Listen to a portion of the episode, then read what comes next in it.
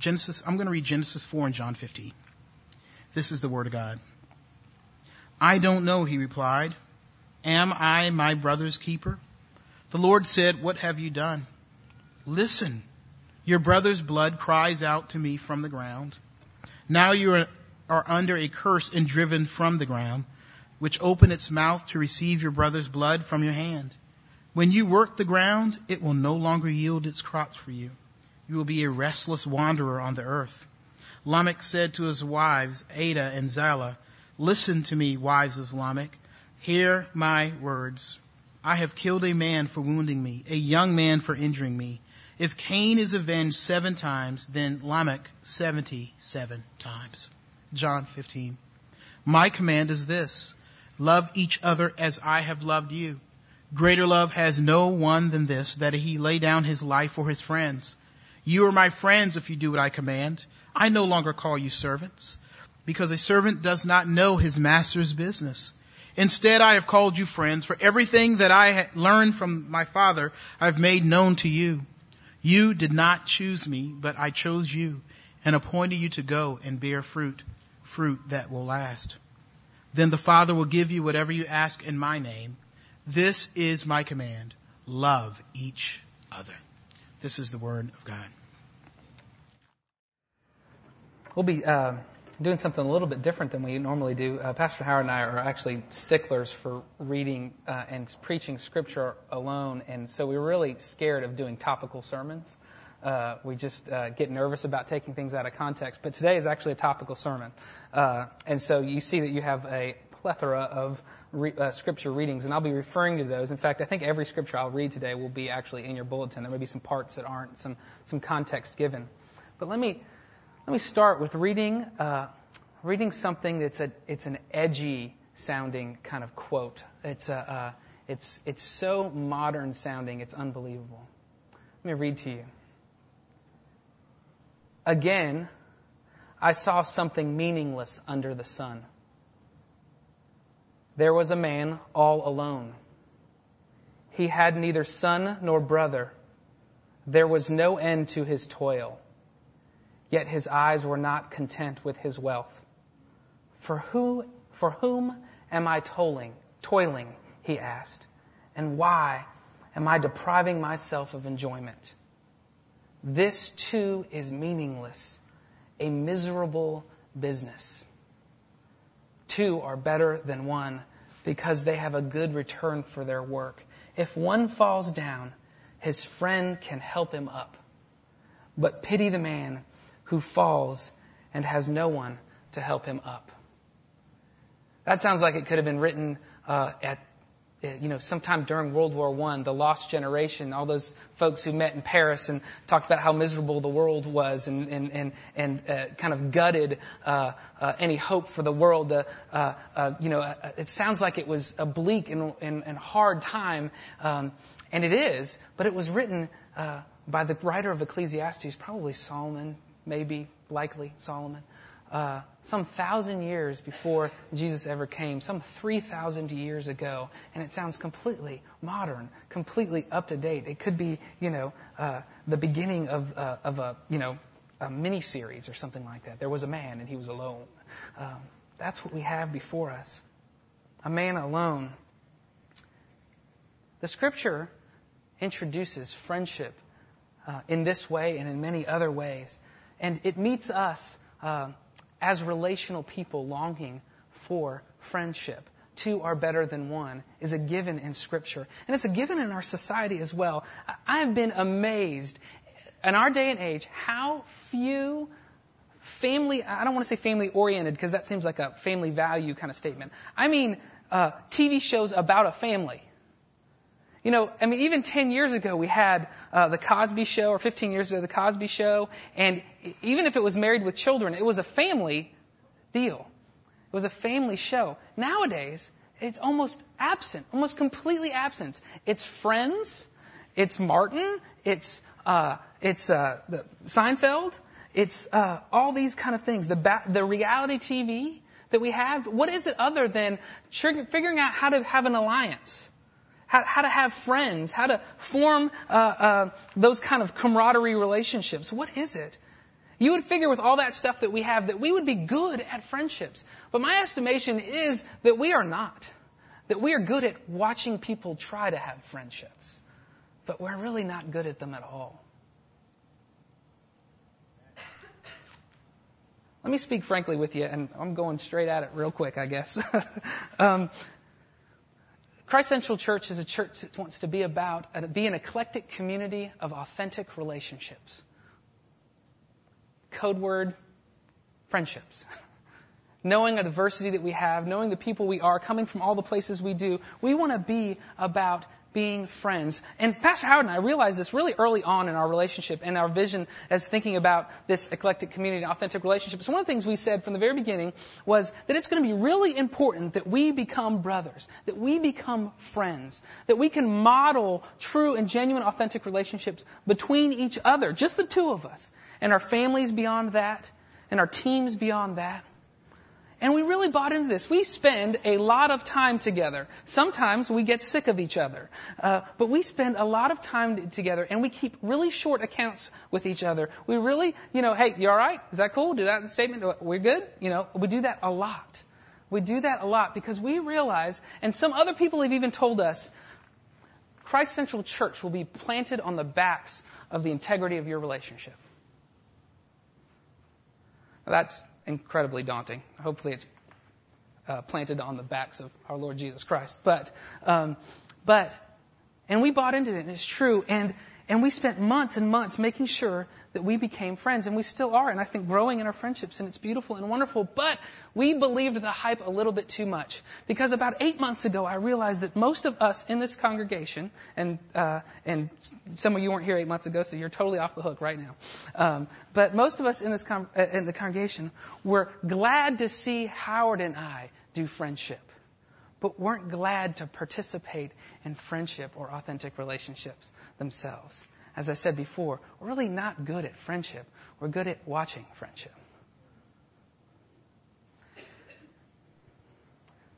Christ Central Church, a church that wants to be eclectic community of authentic relationships, will be built on not the backs of our friendship alone, but the backs of all the friendships that will occur through here.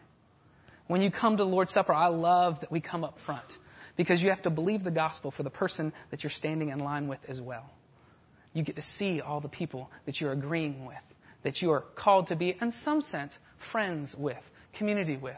Don't get me wrong. I don't think all friends are the same and everybody should relate the exact same depth and all that. I don't, I don't mean that.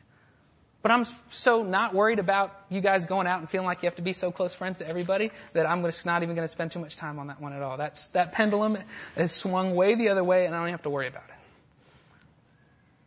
So here's what we're going to do today. We're going to ask a question in the scriptures. What does, what is friendship about? Where are we, what, what, how do we think about friendship and how do we think about it rightly? And what we're going to do is we're going to spend some time in the context of friendships. We're going to talk about some of the characteristic of friendships. And then we're going to try to move forward in that. The context of friendships. The context of friendship, and this is, I'm totally just robbing Pastor Howard blind from yesterday, uh, from last week. The context of, of friendships is the same context of all relationships, and that is creation. Everyone in the world has the same two sets of context for friendships, and that is that we were created for it. Howard said last week, we were made for each other, that we were stamped with a relational imprint, that we are, where there's no way for us to avoid relationship and or friendship. Ecclesiastes 4 says, Two are better than one, the part I read to you, because they have a good return for their work. If one falls down, this friend can help him up. But pity the man who falls and has no one to help him up. Scripture knows it. The, the, everybody in the world knows it. Everybody's, you know, kind of the hip thing is teamwork. Teamwork happens. That's really good. We kind of understand that. Everyone gets it that we're kind of set with the DNA need for friendship. This is why you get kicked off Survivor if you can't make alliances. This is why you get the you're fired if you can't play on team, but you can't build or uh, work on a team.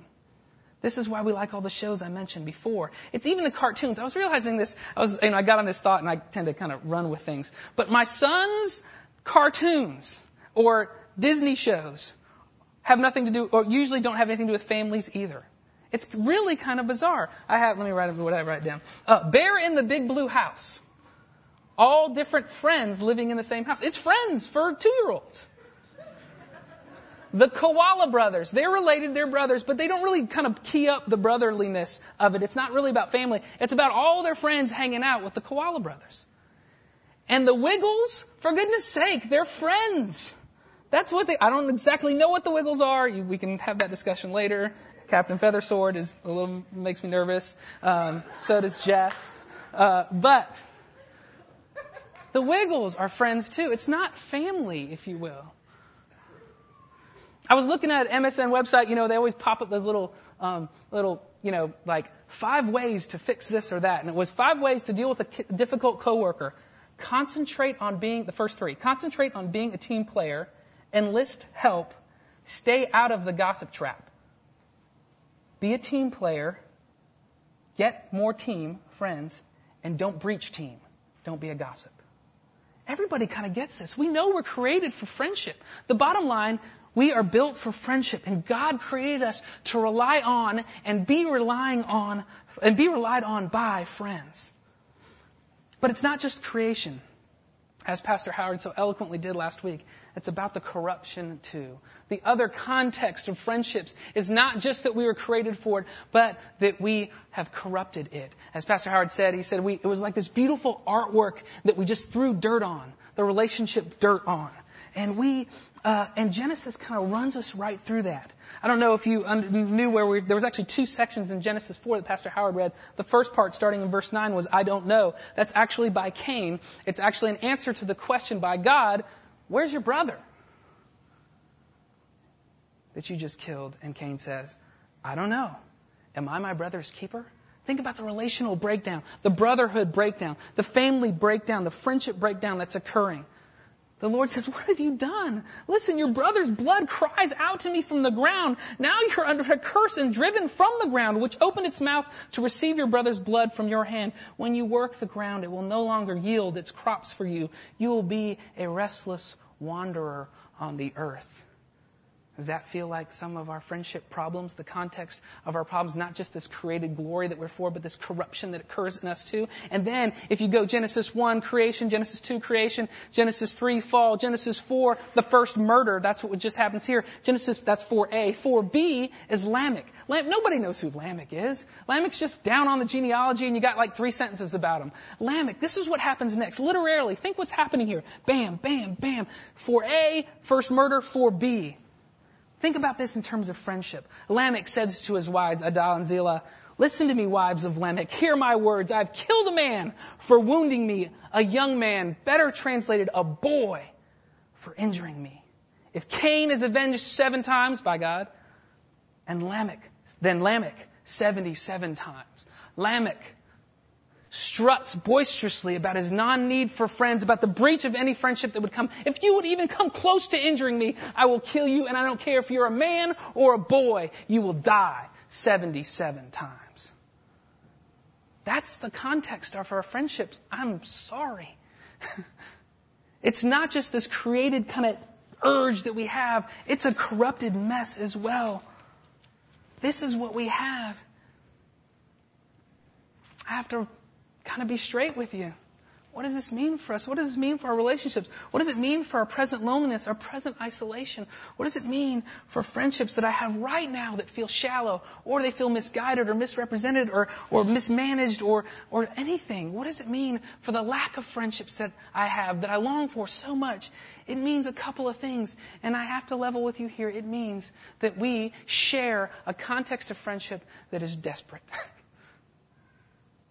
We are desperate for friends. A couple in the church took Pastor Howard and Kelly and Amanda and me out for a Christmas present. We went to go see a play. And the play was really, really funny. Actually, I want to recommend it for premarital counseling for everyone, anyone who gets married. It was called um, I Love You, You're Perfect, Now Change. It was a really good show. And uh, it, you know, of course, played off all these kind of uh, both very funny and dark humor that was going on. And I was talking with someone uh, about it at the coffee shop, and um, I said, "Yeah, it was really good." You know, I was striking up conversation. And he said, uh, "I quoted, I quote him. I, I remember writing it down.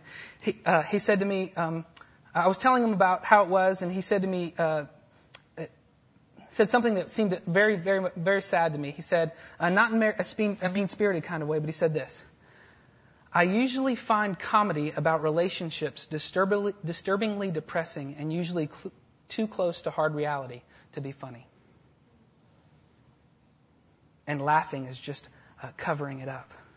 See, friendships aren't just everything we hope for, it's everything we fear. We are wanderers and avengers. We are Cains and Lamechs. And, and, and, we, and we take these things in our hands and, and, and we know we have to deal with wanderers and Lamechs. We have to deal with avengers and wanderers. We ourselves are them and we have to deal with others that are. You know what it's like. You know this ache.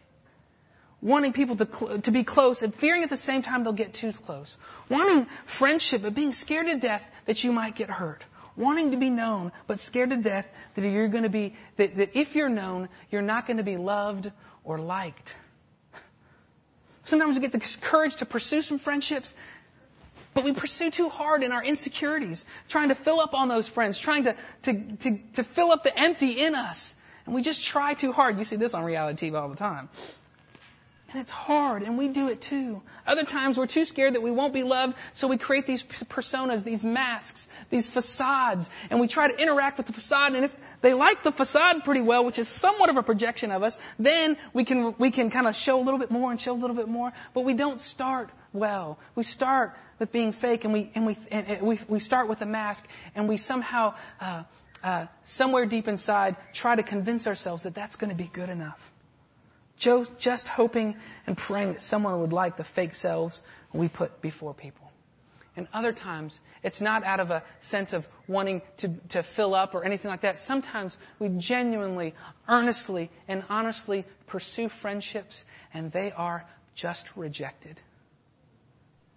We have genuine, legitimate pursuit of another, and they either Lamech us or Cain us. And that is just hard. But that is the context of friendships. But I don't want you to be cynical. Because the other part is true too. It is not just a context of despair, but a context of hope.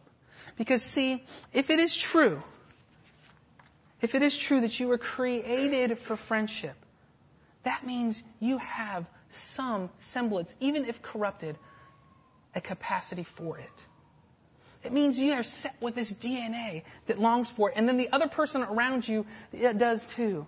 In, in a more sappy, kind of to the heart way, it's because you were, because you were made for it. It's everything you really ever wanted. You long for genuine relationships with friends, platonic, dear, trusting friendships. You're built that way. The longings you have are real, and in some way they prove the fact that friendship, that the longing for friendship, some ways proves the fact that friendship must exist out there to fill the void. This is why you love Lord of the Rings or Divine Yaya Sisterhood or uh, Girlfriends or I, I, wasn't right, I know. Um, the Band of Brothers. We love that, and we're not fools to love it. We're not. We're not pie in the sky. There's something deeply in us created for that should give us a tinge of hope even in the middle of the corruption. And even more, for those who call themselves followers of Christ, there even is a little bit more hope. Jesus says in John 15, which Pastor Howard read, which I have for you there, My command is this love each other as I have loved you. Greater love has no man than this then he laid down his life for his friends. Jesus is inviting his disciples to explore once again their capacity for friendship. He is commanding them, compelling them to love one another. A very proper application of this text, of this reading, is he's saying, be friends. Jesus provides here a clear example, a clear command and a clear example. And he says, I want you to base your friend having, your friend being, on the way I am a friend to you. Love each other as I have loved you, and greater love has one, no one than this, than to lay down his life for his brothers. Now look, lots of people think a lot of things about Jesus. Some think he was great. Some call him Savior, Savior. Some call him um, a good really astute teacher. Some call him a, a, political rabble rouser and none of the spiritual things we might add to it as Christians. Some call him a lot of things, but nobody ever really goes after the character of Jesus' relationships with other people. no one ever goes after Jesus as friend. Everyone knows that Jesus is a relational guru and we should listen. Everyone agrees there. No one's going after, no one goes after Jesus for moral failure. You know? They go after for other reasons. So, he says uh, that you have this, this consummate friend who is saying to his people, I want you to be a friend like me. The hope is not just in that you were created for it, but the hope is that I am a clear example of it. And I have some things to teach you about being a friend. There's more hope to come, and we'll, we'll talk about that. Exemplar, as we will find, is actually not good enough. Having the consummate friend uh, as your example isn't good enough. But for now, let's just kind of table that and let's talk about um, about Jesus and friendship.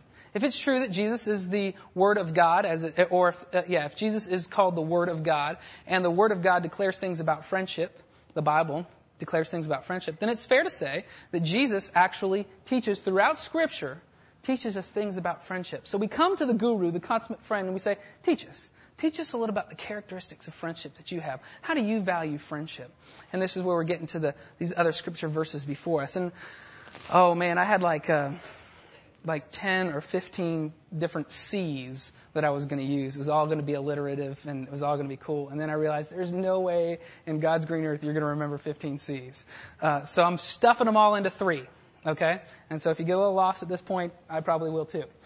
The first three, or the only three, are charity, companionship, and you can tell I already cheated. Confession and confrontation. That's one C. Charity, companionship, and confession and confrontation. Those are the three we're going to explore. Look at John 15 again. My command is this love each other as I have loved you. The first principle of Christian friendship, of friendship at all, of any kind of friendship, is love or charity, same word. It's, it's graciousness and kindness. It's delight in. Look at 1 Thessalonians 2. We loved you so much that we were delighted to share with you not only the gospel of God, but our lives as well, because you had become so dear to us. Look at the affection there. Loved you so much, delighted, dear to us. And this is where the friendship, a characteristic of friendship with charity is just being liked and liking people. This is way uh, Amanda and I do this. Uh, uh, um, that you know, do you love me? I mean, or I love you. I love you too. Do you like me? do you like me right now? Yeah, I like you.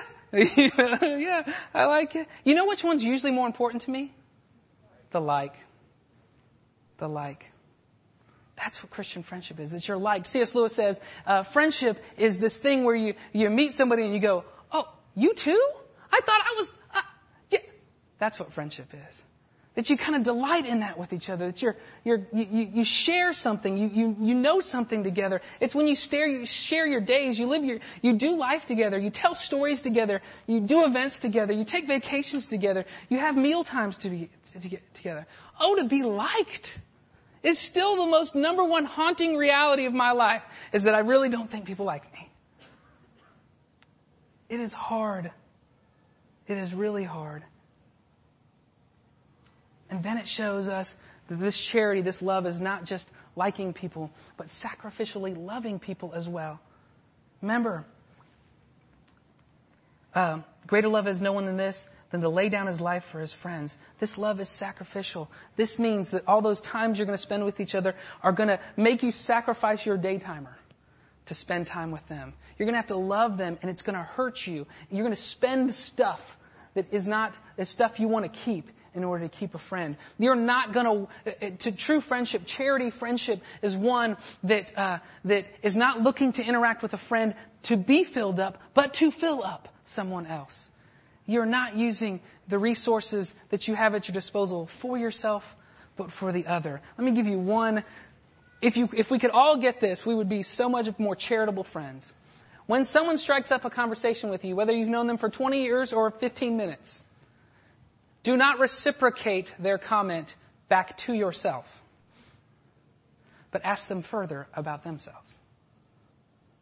Do not, uh, hey, you know, uh, uh, I lived in uh, in the southeast for a while, and then I moved to um, to Europe, and I lived in Europe for a, a year. You lived in Europe for a year. I lived in Europe for three years. Da, da, da, you know, you know, I was, you know, like that. There is some connection and importance there, but let, why don't you ask a little bit more about their year?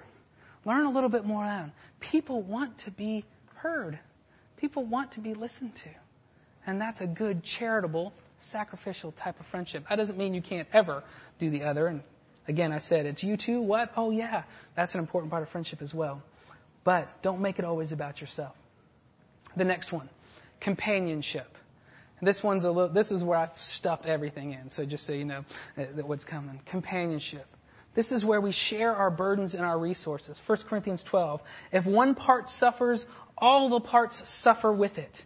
In Acts 4, all the believers were one in heart and mind. No one claimed that any of his possessions was his own, but they shared everything they had. With great power, the apostles continued to testify the resurrection of the Lord Jesus Christ, and much grace was upon them all. It's sharing our resources and our burdens. I'm just going to illustrate to you some of the things that have happened in this church, which just uh, blows me away.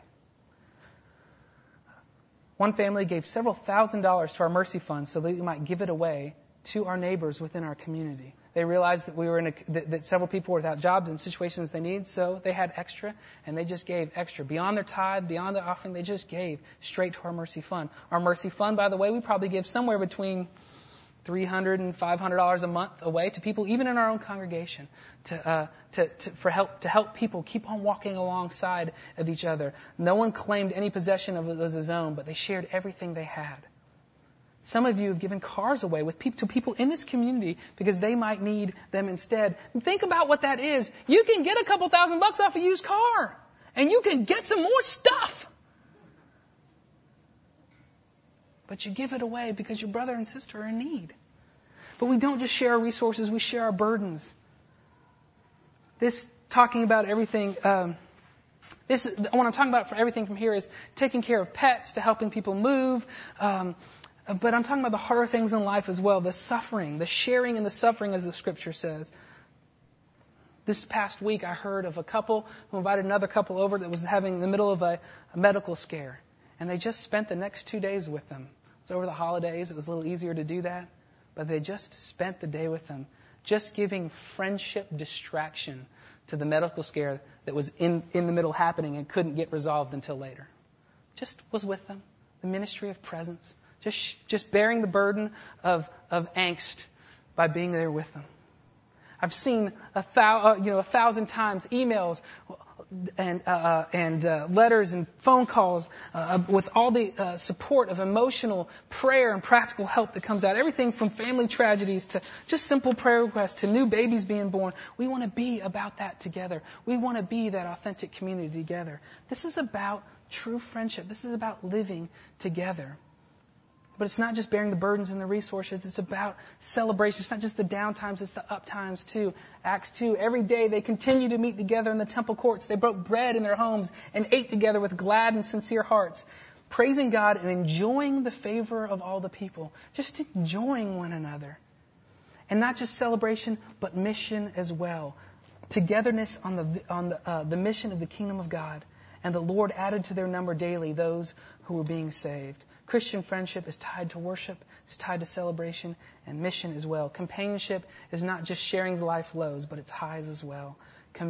uh, um, and the best example I have of this is, a, is three couples, three families in our church who have covenanted, which is just basically a big promise, um, to, to live life together and to follow it together. It's actually four, and one has had to move away. Three are at this church.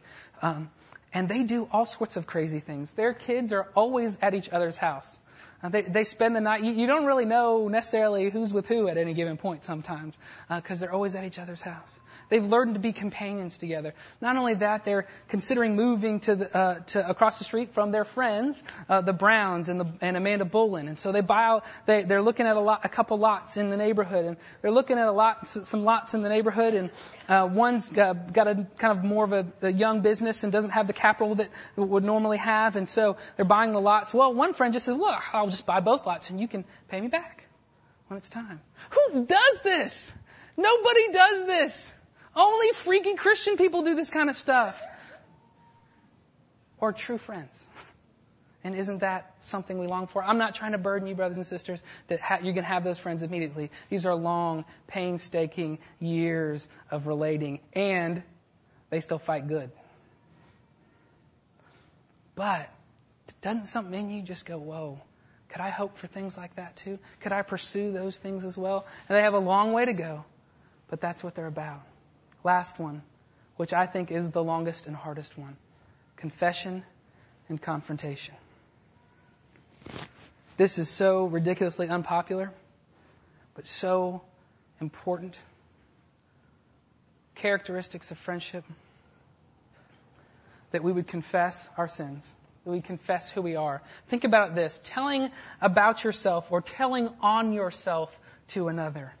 Telling the truth about your truest self to your friend. Bringing your darkness into the light. William James, uh, James 5 says, therefore confess your sins to each other and pray for each other so that you might be healed. Healing is somehow tied to bringing it out in the light. William James says, For him who confesses, shams are over and realities have begun. Reality. You walk into reality when you can bring your truest self out and say, you know, I've messed up. I did wrong. When you hear my confession, I don't mean that in the Catholic absolution kind of sense, um, uh, uh, but something near it. Something near it. When you tell your friend. Dietrich Bonhoeffer, in a book called Life Together, which I recommend to all, says this in confession, the breakthrough to community takes place. Sin demands to have a man or woman by himself. It withdraws him from the community. The more isolated a person is, the more destructive will the power of sin over him, and the more deeply he becomes involved in it, the more disastrous is his isolation. Sin wants to remain unknown. It shuns the light. In the darkness of the unexpressed, it poisons the whole being of a person. This can happen even in the midst of a pious, uh, holy community. In confession, the light of the gospel breaks into the darkness and the seclusion of the heart. How beautiful is that? Friendship that is, includes confession, where you can go and say, I'm a train wreck. I've messed up. I'm messed up bad. I've really messed up. Will you, will you walk with me through this? One of the most amazing experiences I have this of ever was at a retreat at a church that I was an assistant pastor at. And, uh, it started, it was an officers retreat. So these are the good folk, right? These are the night, you know, these are supposed to be holy folk. Uh, it's elders and deacons and things like that.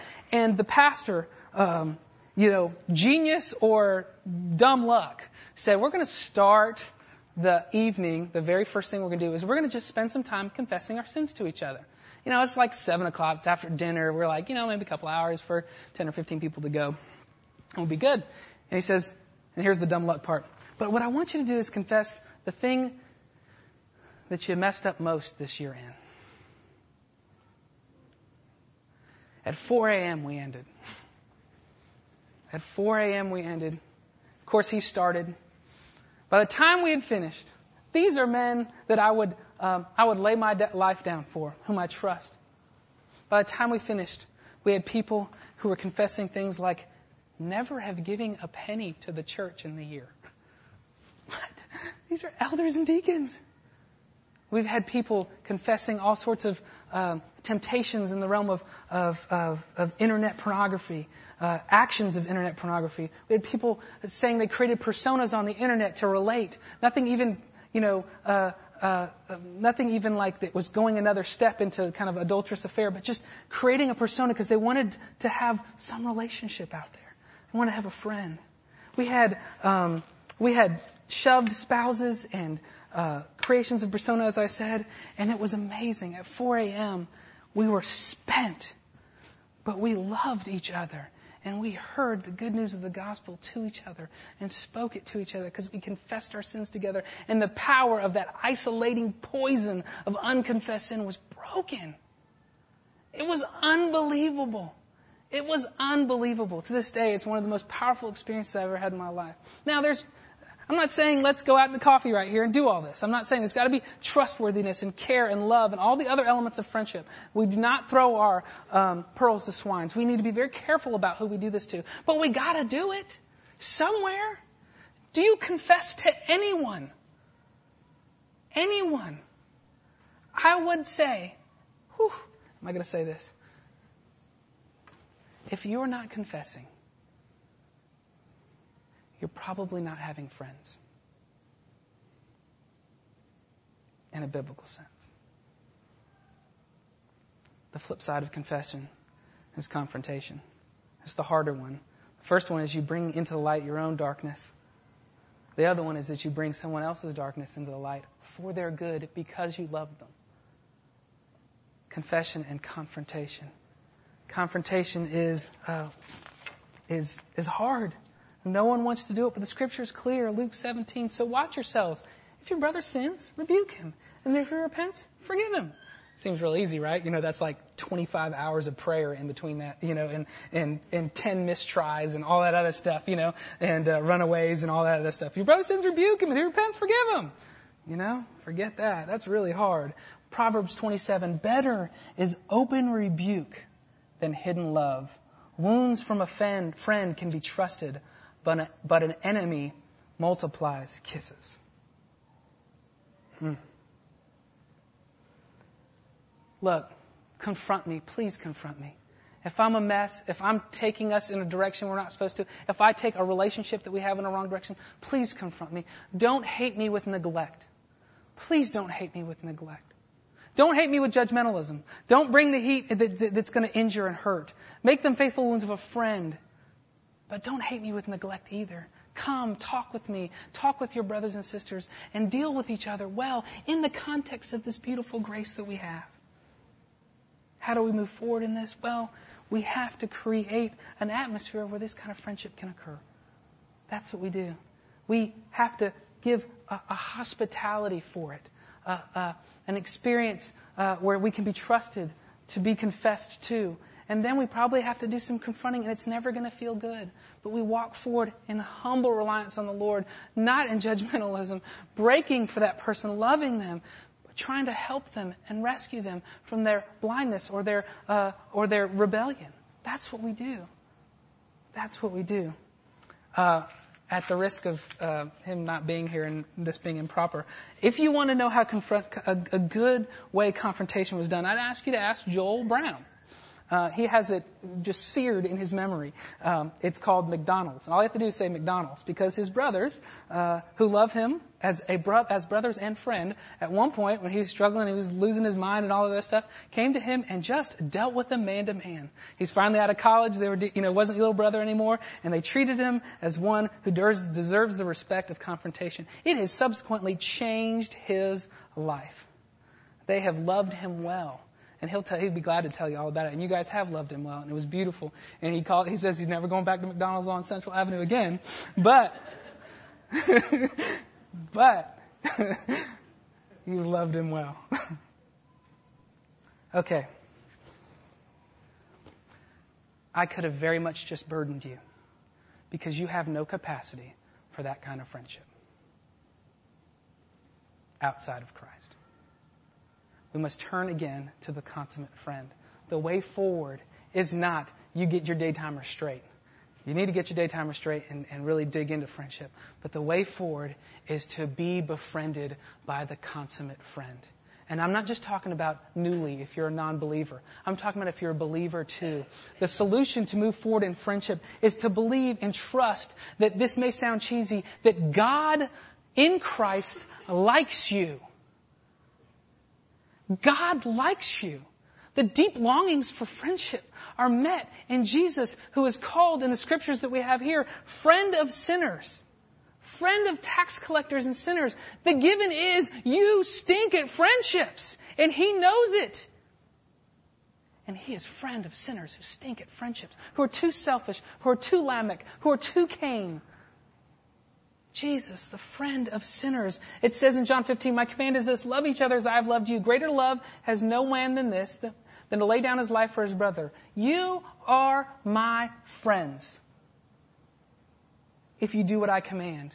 That if you do what I command, uh, of course, had to look up the context because, you know, I really get nervous about these kind of sermons anyway. Look up the context. You know what the command is there? It's John 15. It's the vine and the branches. You know what you're commanded to do? Rest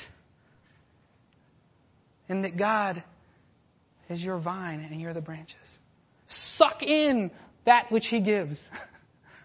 That's what you're commanded to do. That's what it is to be a friendship, to rely on God alone, to rely on Him, to be befriended by Him. And now this becomes the, your incredible fuel, your ability to be a friend to another because you've already got a good friend. You've already got the consummate friend. And so now you can walk across that really kind of nervous time at Anderson's or uh, at a playgroup or wherever it is where you're going, gosh, I don't want to, I don't want to reveal this. I don't want to confess. I don't really want to dig deeper. You can go, no, I'm already a beloved friend. I can risk on this person. And if they lamech me or they Cain me, I'm okay. I can rest secure that Jesus is the consummate friend friend, and He is my friend if you come to Him. You have indestructible ability to be a friend then. Because you have the one that has befriended you, who has given you, has created the very longings you have in creation, who has rescued the corruption from the corruption, and has restored friendship, not just the friendship exemplar, but the friendship savior. That's who we have in Jesus Christ.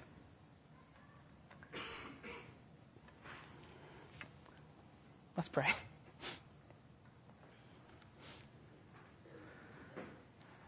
Lord Jesus, we thank you that you're a friend of sinners. We thank you that you love us and we don't deserve it, but you love us anyway.